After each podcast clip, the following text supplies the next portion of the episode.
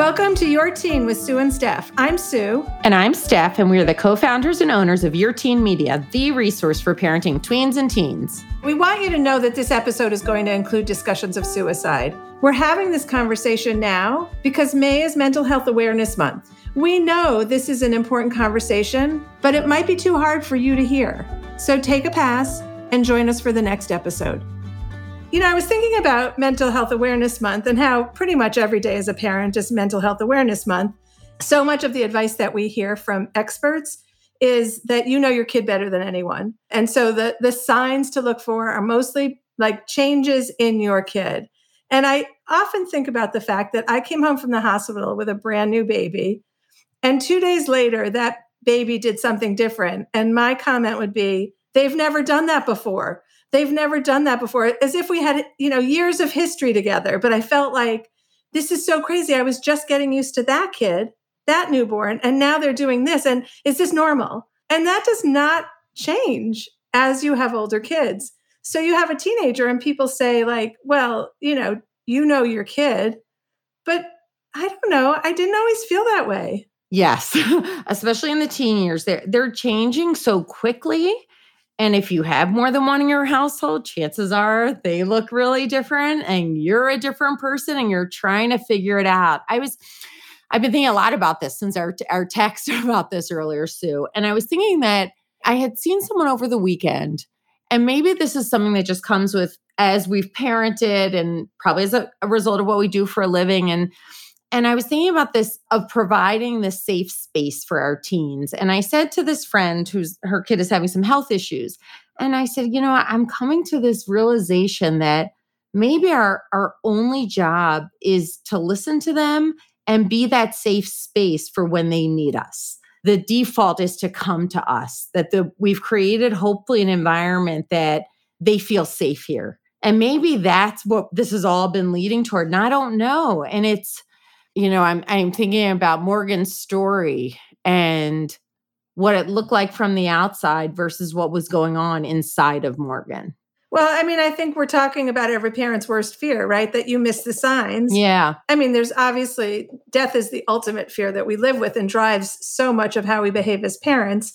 And one of them feels preventable. You know, I can't control a car accident, especially if my kid is not the cause of the accident. But either way, I can't control that but it feels like we can keep our kids safe from suicide. And that's a huge responsibility. And we talk about it a lot and we ask experts all the time for the signs. And yet it still feels like, do you have that power? Like, do you have the power to know your kid that well to know that when you're on the phone with your college age kid and they're sounding great, that underneath it, they're not great at all? Yeah. I mean, how would you know? You know and there's so many times where they don't want to have conversations and you're trying to put yourself out there as like hey if anything's going on if anything if you ever feel this way and i would say in our family those best times have come unfortunately when something has happened in the community or some we've heard about something and then we say to our kids one line i've used all the time is there is always a solution. No matter how bad it is no matter what it feels like there is always a solution, mm-hmm. despite what it may look like or feel like in that moment. But that doesn't, right? That doesn't necessarily change anything. I think the hard, the really hard part is there's no crystal ball. So, you know, when you when you are involved in a situation where a, a loved one is going through a mental health crisis, anything, let's just put it out there that anything. If you, I read the end of books, right? So then I can go back and I can completely enjoy the book because I know everything's going to be okay at the end. Or even if it's not, I can settle into what's going to happen. I don't have that crystal ball in life. And so I walk along, you know, wanting the rule book. I just want someone to tell us what's the rule book. And every time we talk to somebody, I want it to be consistent with the person we spoke to before. But it changes. It changes because of COVID. It changes because of age. It changes because of who your kid was before you notice things changing or didn't notice things. You know, it's like if there were yeah. a rule book, I feel confident we would all have it. So what we do over and over again at your teen is try to put people in front of us who who have learned something either from education or from personal trauma who are out there working hard to try to give us some insight into what hopefully we never know, but maybe what we can do in advance to change the outcome. Yeah. And the other thought I had is that at a time, particularly for these teens who are changing so much and try and striving for independence, and as parents, we're trying to give them that independence, mm-hmm. it almost goes against the grain to insert ourselves and, you know, taking the temperature of the water and oh did he throw his backpack louder that day? Did, has she been in her room more this week? Right?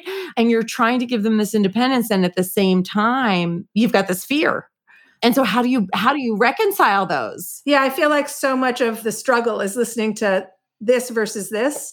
And I, this is mm-hmm. such a sideswipe from what we're talking about. But I think for me, it was such a big moment when we went to a program together and we heard two speakers.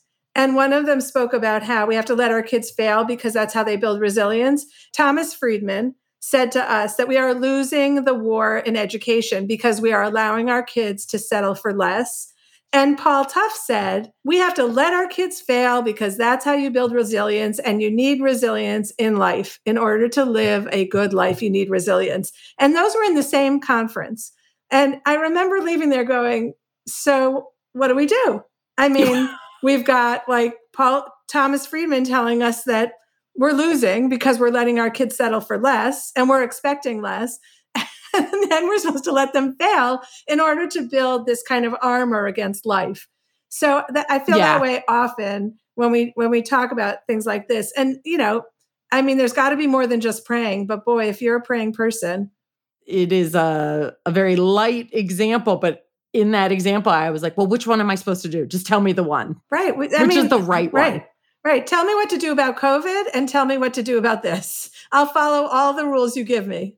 Exactly. And Sue, COVID just reminded me of something else. And we've had this discussion. I don't know if we've had it on the podcast, but how if we were to look back five years, 10 years, certainly pre COVID and pre escalation of mental health issues amongst our teens, you and I both said we might have played different situations differently with our kids, knowing what we know today. You know, there is so much going on today. And that just, it raises the stakes even higher because there is such a crisis now you know? Again putting parents in this position of how do i do the right thing? What is the right thing? Because i want to do it. I want to i desperately want to do it. And how do i even figure it out? I want to tell you the good news. The good news in this really tough conversation is that donna rodgers started a foundation in memory of her child. The organization is called morgan's message an organization created to eliminate the stigma surrounding mental health in the student athlete community up next is our conversation with Donna Rodgers. We hope you find this as meaningful as we did.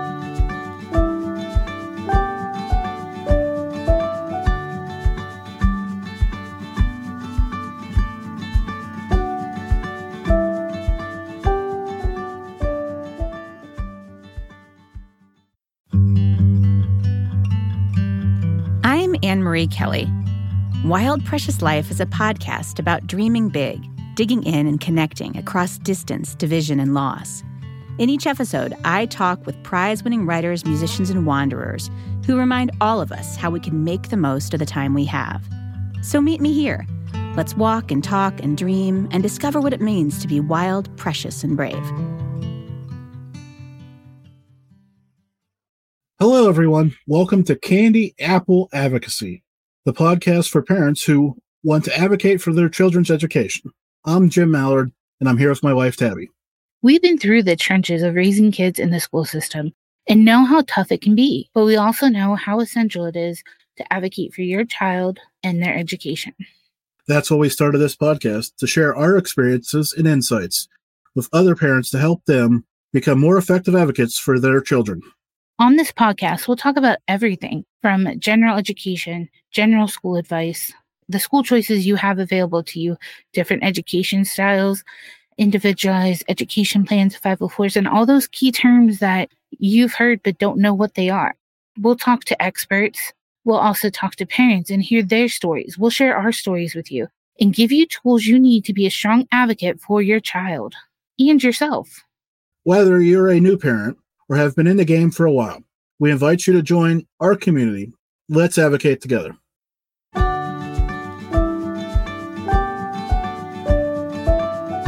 Today we're talking to Donna Rodgers of Morgan's Message. Morgan's message strives to eliminate the stigma surrounding mental health within the student athlete community and to equalize the treatment of physical and mental health in athletes. Morgan's message aims to expand the dialogue on mental health by normalizing conversations, empowering those who suffer in silence, and supporting those who feel alone. Thank you so much for joining us, Donna. Your daughter Morgan died by suicide in July of 2019 at the age of 22. You write on the website Morgan's message We elevate her story to provide a platform where others feel safe to share their own, be a catalyst for change within our mental health care systems, and foster a community for which tomorrow always exists. Morgan's message is clear. As an athlete, there is no shame in seeking physical health care. The same should be true for mental health care. So, can we start with Morgan's story? Sure. Yeah. Thank you. Thank you for having me today. And it's nice to see you too. Morgan's story um, was very, very typical growing up. She grew up in a loving family. She has a twin sister and older brother, two parents, kind of idyllic, you know, loved sports growing up. The whole family was into sports. We were close. We went on lots of vacations. We spent a lot of time together. Um, so it was a pretty typical childhood. She did excel. Um, actually, all our kids kind of excelled in in sports at one point or another. But Morgan took it to another level. That's her personality. She was determined. She was ambitious. She was kind of one of those kids where you couldn't hold her back. Let's put it that way. She pursued um, several several sports growing up, but landed on lacrosse in middle school. Early middle school, she joined a club team, and then really she never looked back. She absolutely loved it, fell in love with the girls on her team, fell in love with the program, fell in love with the sport. Unfortunately, it came pretty easy to her. So she pursued that. And then the summer going into her junior year of high school is when she committed to play lacrosse at Duke University, which she was thrilled. This was her number one choice. We tried to have her keep her options open just in case you know that little safety net of you need plan b c and d morgan um, but she was pretty straightforward bent on making that happen in, in morgan fashion she did so senior year in high school she actually showed signs of some anxiety which was interesting to us because it was after all the quote unquote hard work was done you know she had committed she was ready to go her grades were great everything was just going you know from the outside looking in like it was going just fine and exactly according to her plan, which we always kind of giggled about her plan. So we were a little surprised that she was showing some signs of anxiety, and um, we offered to get her some counseling and just kind of talk it through because we were thrilled she came to us. And from what I learned now, I think she may have had some sort of imposter syndrome, which they say, you know, be careful what you wish for. She had arrived at a certain stage and then probably inside was thinking, you know, gosh, am I worthy of this now that I've actually reached it? So we thought that's what all it was. And, and it seemed like it was. Counseling seemed to go well. She didn't do a lot of it, but she did some, you know, the second semester of her senior year. And then she went off to Duke that fall. She was ready to go. She was so excited. Couldn't wait to get rolling in this next stage of life. She was a very independent kid. So the last couple of years of her high school year, she was pulling away as a normal teenager would do. And, you know, we were thrilled. We loved to watch her thrive. So jumping ahead, freshman year went great went fine. Let's put it that way. There's ups and downs. It wasn't perfect, but it wasn't anything to really write home about or complain about. The lacrosse world was was don't going great for her. She had a great freshman year. Um, didn't get a lot of playing time, but that was totally expected. She wasn't expecting anything other than that. Fast forward to sophomore year, fall sophomore year, off season, fall ball. She has a breakout season. She's looking great physically, emotionally, skill wise. I mean, she was really, really coming into her own. Everything that she had imagined college would be like seemed to be happening right then and there. So we were happy for her and really just was what, you know, her number one fan. We had two other children in college at the time. So by no means were we focused on one kid. All three of them actually played sports. So we were running around kind of chasing our tails like a lot of parents do beginning of spring of her sophomore year, which was January 17th, um, only 10 days before the first scrimmage, when she was really hoping to have an outstanding and you know phenomenal season ahead. She blew out her knee in what would ultimately be a career-ending injury, but we didn't know that at the time. It was level three tears of ACL, MCL, and her meniscus was destroyed that had to be rebuilt. So it was it was you know, an ACL itself is pretty catastrophic to an athlete or to anyone. It really puts you out for a long time. But to have a, you know, kind of a trifecta we knew this was going to be a tough little rehab. And so they said it would be a good year before that she would have to work really hard to get back into it, but it, that it was possible. And we always, we never talked about it being career ending. She didn't, we didn't. She dove into rehab just like she dove into everything else in her life. She was happy in general because she was making strides on point, on schedule. Toward the end, when it was almost a year later, when she wasn't quite cleared to play, she got a little bit discouraged. You know, during this whole rehab, the coach, the coaching staff, and we thought it would be a good idea to get some intermittent counseling during rehab, just just to keep tabs on her, not necessarily therapy sessions per se, but more of like a check-in, just to make sure that things were going the way that she had hoped and that she had expected. So we got her a counselor that was off campus. The counseling center on campus, she didn't really, wasn't thrilled with. We felt like it was going to be a little bit of a waste of her time. So we went another route and she went willingly. So we thought that's a good thing. Didn't hear much about it. Remember, she's over 18 at this point. So we're only privy to what she shares with us. So her grades started to slip, but we were not aware of that. She started to not turn into some assignments. She would like reschedule exams, which was very, very unlike her. This kid was kind of a type A in all aspects of her life. She was a perfectionist. So anything that kind of would slip was a little surprising to us. And we didn't know this at the time. We found this out much later. She never let on that anything was wrong or that she was concerned about anything at any time. And honestly, by March of 2018, one year later, she called one day and said, Mom, Dad, you want to come down? We need to have a meeting. We need to go over all the details, but I've decided to take a medical leave of absence. So we were a little surprised about that, but kind of our red flag went up. We went down pretty much immediately. We thought this medical leave was to give her a break on classes. As you can imagine, every every school is difficult when you're injured. You've got to take some time off. You've got to miss some classes for surgery, things like that. Her physical and her mental focus was kind of what we were focused on when she came home for that medical leave. Took care of it as usual, Morgan style. She went to some more counseling. She got physically better. She saw several different trainers and therapists here in town to keep her going. And so, really, things looked great. She was so excited to get back on campus. Um, at this point, she's now at what I guess is considered a super junior. So she should have been starting her fall of her senior year. But since she took this semester off in the spring, so she's kind of like a junior and a half. So we knew, you know, her graduation was going to be delayed a little bit, which is totally fine with us. So she was ready to go back. She had to actually apply to get back in, and she did. And all the doctors that signed off and all her physical doctors that signed off, therapists, everyone said that she's ready to roll. She actually needs to be there. She's getting a little stir crazy at home. She wants to get back into the world that she thrives in, which would be college and lacrosse. So she went back. I have to say, during the time that she was home on her medical leave, um, the team seemed to kind of distance themselves from her. This is kind of interesting because they're in season, which is an incredibly busy time, and Morgan is well aware of that. So she didn't do her part of reaching out to them. But I think there was a little bit of a um, silence period there. And I think it made her feel bad, but she also really under, understood that. And also, you have to remember, we didn't know it, but at the time, she was really battling some serious mental illness at this time. So, knowing that in hindsight, one of the things mental illness really tells you lies, tells you things that aren't true. It, it skews your perception. So, if she felt like she was not being thought of or forgotten that could have been her own perception because nothing is truly clear. So she I'm sure she got her feelings hurt.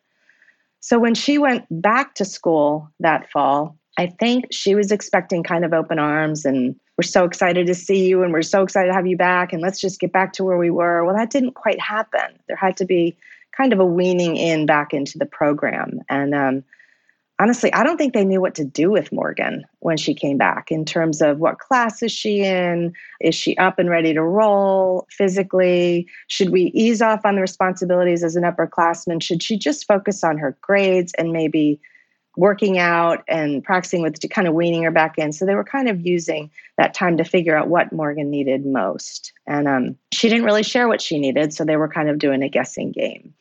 Right after that semester, she came up Christmas and we noticed a big difference in her. She was withdrawn. She was awful quiet. She was definitely stressed about her academics, even though the semester was over, which we thought was interesting. honestly, at the time, this was all normal to us. I mean, she was discouraged, she was frustrated. She'd spent two years in rehab and she didn't really feel like she was 100% yet. She'd worked her whole life for this one goal, gets there and doesn't get to really fulfill it. She was still funny. She was still engaged with the family, but there were these little subtle things that seemed normal to us. I mean, she should have been a little discouraged. She should have been a little frustrated. I mean, nothing was out of the ordinary, no major red flags. But again, in hindsight, putting them all together, they were red flags. We just thought they were somewhat normal for her the last two years of her life.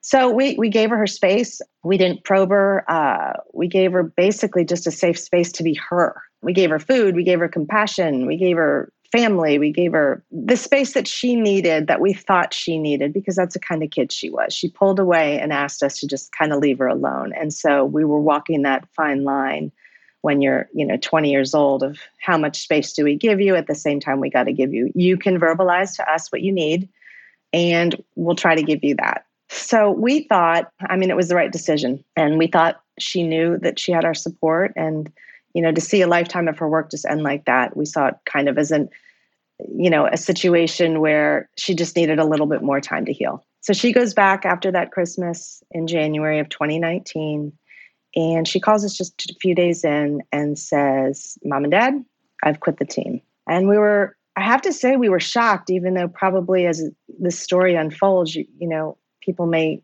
question and be like, How did you not see this coming? But we didn't. We were looking for any sort of signs that she wasn't, you know, doing or thriving, and they just weren't blaring, unfortunately.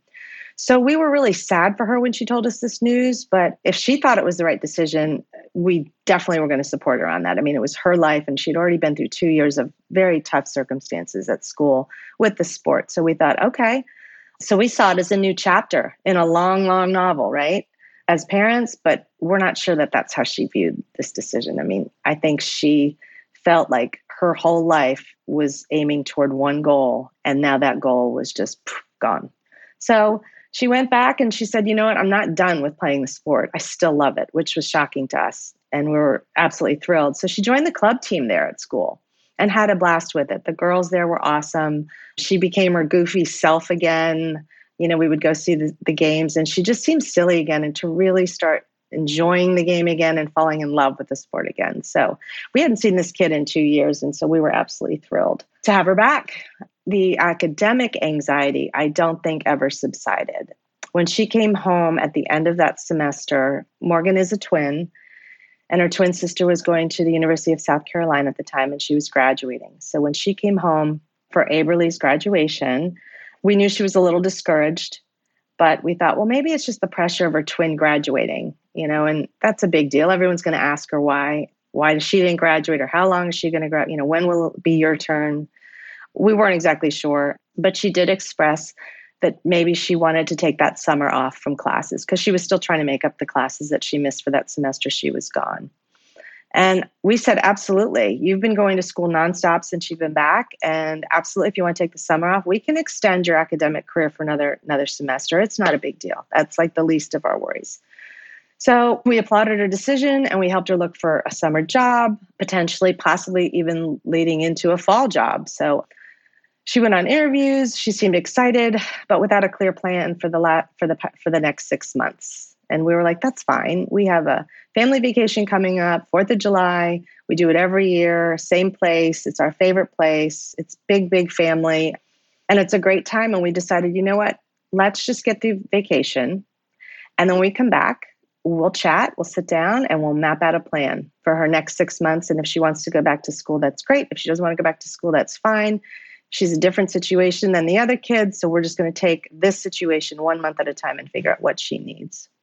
So unfortunately, after that vacation, she she drove straight to school to kind of pack up her things for the summer. She didn't get them all when she came, and um, on, that was that was the last time we saw her. We never got that conversation to have with her about the next steps. So that's her story. Yeah, thank you for sharing. The segue is really hard here, but we're going to ask yeah, you a few questions. Of course, of course. So, yeah, I'm just so sorry. Um, thank you. In retrospect, can you identify any signs, anything that might help other parents. That's you know what we what Sue and I do is hope to help other parents who hear Morgan's story, hear your story, anything that you you made a couple comments as you were telling her story. I'm curious about anything you would share. Yeah. So I've learned a lot since we lost Morgan, which is great. But I, you know, of course, I wish I knew them beforehand. So it's easier for me to give kind of some tips or what to look for now, a lot easier than I could back then, of course. One of the biggest thing that stands out is parents know their kids, right? They know their kids. If they ever notice uh, like a different or an unusual, that which is a very key word, an unusual behavior, something that hasn't really been the typical MO of that kid, withdrawing or change in friendship groups, things like that. I mean, that's, and mind you, some of these red flags aren't necessarily going to be, you know, the worst thing ever. It's just signs of looking for some mental instability.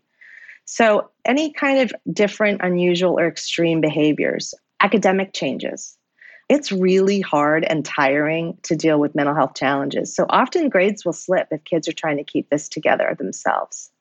It wasn't like Morgan for her grades to slip we shouldn't have just assumed that is because she was going through a rough time. If we had dove in a little bit more, I think that the flags would have been a little bit brighter. Emotionally charged responses. Again, the word unusual is important here. Unusual irritability or anger or defensiveness. Just something that's a little out of character might signal that something else is going on inside of your child's mind. You know what I mean? Something that they're thinking, that they're just not able to cope the same way unusual, again, there's that word, fatigue. Most student athletes are tired when they come home on breaks. They have just had a grueling semester, or even high school kids after the season is over, they're tired. So it has to be an unusual fatigue, not just, okay, this weekend she slept the whole time, but over an extended period of time, you just, that energy just can't come back. That can be a red flag. Not sleeping we found out kind of accidentally after the fact that Morgan wasn't sleeping at all. We didn't know that. It's really hard. You know, again, it depends on the age of the child, but you get to a point where you can't monitor what your kid is doing 24 7. So the fact that she wasn't sleeping, we weren't aware of it. You can often look and see physical signs or effects of lack of sleep. So, facial changes, you know, just looking tired, you can't hide that. Makeup does only a little bit, it doesn't cover everything. Body language, sluggishness, you can kind of, we weren't really looking for signs that she wasn't sleeping. But then again, when she wasn't sleeping, she was at school. So, we didn't really see her. So, things like that, again, the word is unusual. You got to remember who you're dealing with, your child, you know them well. And then just unusual behavior patterns and they don't have to be extreme, they can be super subtle, but that should just kind of put something on your radar just to look out for. So you took this profound loss and somehow summoned the energy to say that this you're going to turn this loss into something huge and helpful and preventative and you call it Morgan's message. First of all, it sounds like an amazing program and it it has to be changing people's lives. It just sounds so important. But can you share with us what is it? What are the goals? How do you operate it? Yeah, I mean, we we think we think we're having an impact in the student athlete world. Now we we are a little focused toward the student athlete, but the things that we teach or the things that we speak about can cover all different realms and pockets of people. We had to start somewhere. Being an athlete was such a huge part of Morgan's identity that it just seemed natural to start there. Not to mention that student athletes are under a little bit different type of pressure than your regular average student, whether it's high school or college. They have the same stresses as normal students, but then they have an additional burden. So it is a little bit unique. And under Morgan's circumstance, being a part of a D1 team, that contributed to it. So that's why we went down that road. Yeah, Morgan's message is um, just an organization that was created by some of her really close friends and teammates, and um, her twin sister and I, and obviously her family's behind the program as well. We just felt that the stigma got to Morgan. She didn't reach out and get any help because of the stigma. I mean, we, we're narrowing it down into a nice little box. I realize that, but it is something that started us thinking how did a kid like Morgan end up this way? How did this happen? It shocked us all and the more we dove into it and she wrote a lot of things down so fortunately afterwards we could kind of get into her mind a little bit on what she was thinking so the stigma definitely had a part to do with it and we thought we have to eliminate the stigma around uh, mental health And then by doing that, we would normalize conversations surrounding mental health. So it's really Morgan's message is our goals are are threefold. It's eliminate the stigma surrounding mental health, normalizing conversations, and then equalize the treatment of physical and mental health. Now we do it among student athletes, but you could do a dot dot dot and fill in any sort of community with that one. Donna, will you elaborate a little bit more on what that looks like? So in in our organization, one of the biggest facets of it is our education program. So it's a peer-to-peer education program that is run by volunteer ambassadors. So we have never recruited any student athlete to call us to get involved to do this job. They have reached out to us asking if they could be ambassadors on campuses around high schools and colleges around the country. What they do, we encourage them to have peer to peer group meetings once a month. They can have more if they'd like to. They can have less depending on how busy they are. They're all student athlete run, so we know we do not want to be a burden on them. So they have these meetings where they have friends and teammates come, and we call them advocates. They come once a month. We provide, if they want us to, we provide topics of discussion. We provide presentations. We sometimes even provide guest speakers. And really, what they do is they open the conversation about a topic that seems to be a hot button item on their campus that month, or just general mental health topic conversations. They open it up they start the dialogue, and then it's kind of just a free, safe space for these kids to come and discuss, compare notes. Hugely important. They don't feel alone. Morgan felt alone. She didn't think anyone would understand what she was going through. These meetings are having a huge impact to the way these kids are talking about mental health today. And it is literally on, I think we have 488 ambassadors on 255 campuses around the country in Canada right now. And each month, these kids are talking to a group of at least 35 and just bringing up different topics of what is the hot button item on their campus that month. So Morgan's story really focuses on the college campus. I think you do you have it in high schools also? Yes, we do. We um, actually have 100 high schools that are involved in our program. So it's focused on peer to peer?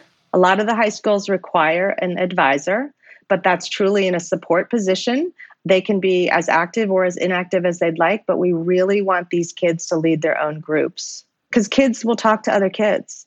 So, as you're putting all this in place, are there things that you can take away from what's happening on the in the high schools and on the college campuses that can help parents that can kind of guide something that we can do as we hear this story? Yeah, I mean, good grief, regardless of the age of your child, it's been found that parents still have the most influence on their children. It may not seem like this very often with teenagers. I know you you work with a lot of them, and that's kind of the the parent group that you talk to. But I mean, in between, you know, the roll of the eyes or the sighs or the you don't know what you're talking about, they hear you. They may not let you know right away, but they do hear you. So one of the first things that I like to remind parents is, you know, be a role model for them. Role model mental health care. So if you are taking care of your mental health or you're talking about your mental health in front of them, that's a great role model. They see that it's not you're you you guys don't know everything. You're not perfect all the time and that the kids are nothing but a learning mechanism. So I would say role model the mental health care yourself and then support them absolutely unconditionally, which I know most parents do, but let them know this. Let them know that no matter what, no matter what, if you don't play this sport, if you don't get an A on that paper, or if you're not feeling good today, it's okay. I mean, obviously, parents have to guide their children, of course. But as long as they know that it's unconditional and support is there, they might feel a little bit more comfortable to come to them if they have a problem. Encourage an open and honest conversation. That sounds easier than it is because, as you know, as parents, we have really awkward conversations with our kids. The only thing I can say is practice. You know, the first time you mention it, it might be awkward, but the next time it might be a little less awkward. So practice. Be a good listener. Kids will tell you, as I'm sure you know, some amazing things. I mean, don't talk at them. We as parents want to fix things. It's just natural. If it's broken, let us give it to us and we'll take care of it. We got that. But sometimes letting them talk things out is more effective. Rather than telling them the appropriate way to feel or express themselves, ask them to elaborate a little bit you know like why do you think you feel that way or why do you think you reacted that way i mean we can learn a lot about what they're thinking by asking them to kind of elaborate on their on their thoughts and what they're going through starting conversations, like I said before, is probably the most critical. By starting conversations in the safety of your family at the dinner table, you're giving them a safe space to talk. You're giving them a safe space to talk about things that might not be easy to talk about. I think it's really interesting, or it's very, very helpful, maybe to uh, start conversations about mental health as early as possible and obviously it's going to be age appropriate but you know you can reference some outspoken famous celebrities or athletes that have come out especially during the pandemic we've we've heard a lot of athletes kind of come out and talk about their own mental health that is a great segue to get your teenagers talking because it's something that's on the news it's something that they're watching on tv you know we've got naomi osaka Simone Biles, Michael Phelps, and just recently, Brandon Knight from the Baltimore Ravens and Calvin Ridley from the Atlanta Falcons, they just decided to sit out the rest of their football season. I mean, it's November, and they're sitting out the rest of their football season to take care of their mental health. That's a great segue to bring up to kids in, at, at dinner and just say, Gosh, did you hear this? What do you think about that? Like, what do, what do you think about taking time off for your mental health? It's no different than physical health you know, if someone blows out a knee and they're out for the season, no one thinks twice about it. But when someone says that they need to take time off for their mental health, all of a sudden the world stops and everyone's like, "Oh, what's going on?" We got to change that. We got to equalize that that thought process so that people are looking at mental health the same way as physical health. Donna, what's the biggest surprise that you've experienced as you created and have grown Morgan's message? Just something maybe you had not anticipated when you first had the idea when we first wanted to create a Morgan's message, it was just supposed to be a podcast. It was supposed to be a podcast to share stories of student athletes and any sort of mental health challenges that they had experienced because we did feel that Morgan felt alone, that no one else could possibly understand how she feels. So we thought, you know what? The least we can do is start find people that are willing to talk about their experiences and amplify them. The more we share stories about kids just like you it might be easier for you to say okay i'm not i'm not such the lone rider here i'm not the only one that feels this way so we kind of started that initially but then as this education program that i described to you earlier started we were shocked and i still am amazed about how desperately this space was needed for kids had no idea how much these kids wanted to talk, how much these kids needed to talk, how much they wanted to get together and share their own experiences every time someone talks about a story of themselves, someone else feels less alone. So I think that was probably the most surprising. We weren't expecting our education program to really blossom the way it is, and it's it's just absolutely exploded. We could have never predicted that. And as as happy as we are that it exploded at the same time, it's very like disturbing that that's how desperately it's needed. But we're glad we can be there and kind of help these kids get over some of the hurdles. Donna Rodgers, thank you so much for being here with us, for sharing your story, and for doing the work you're doing. Thank you so much. Thank you. Thank you for letting us kind of spread the message on your platform because the message of all this has to get out to these kids, not necessarily Morgan's message, but mental health in general. It's important and they're not alone.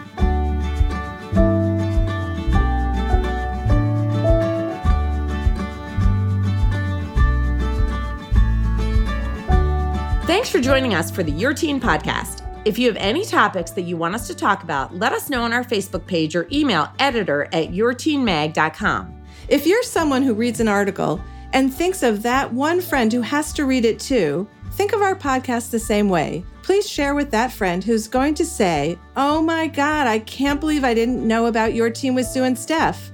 And do us a favor and review and rate the show on the podcast platform of your choice. You can find more from us at yourteenmag.com, at evergreenpodcast.com, or anywhere you listen to podcasts. Your Teen with Sue and Steph is a production of Evergreen Podcasts. Special thanks to executive producer Michael D'Aloia, plus producer Hannah Leach, and audio engineer Eric Koltnow. We'll see you next time.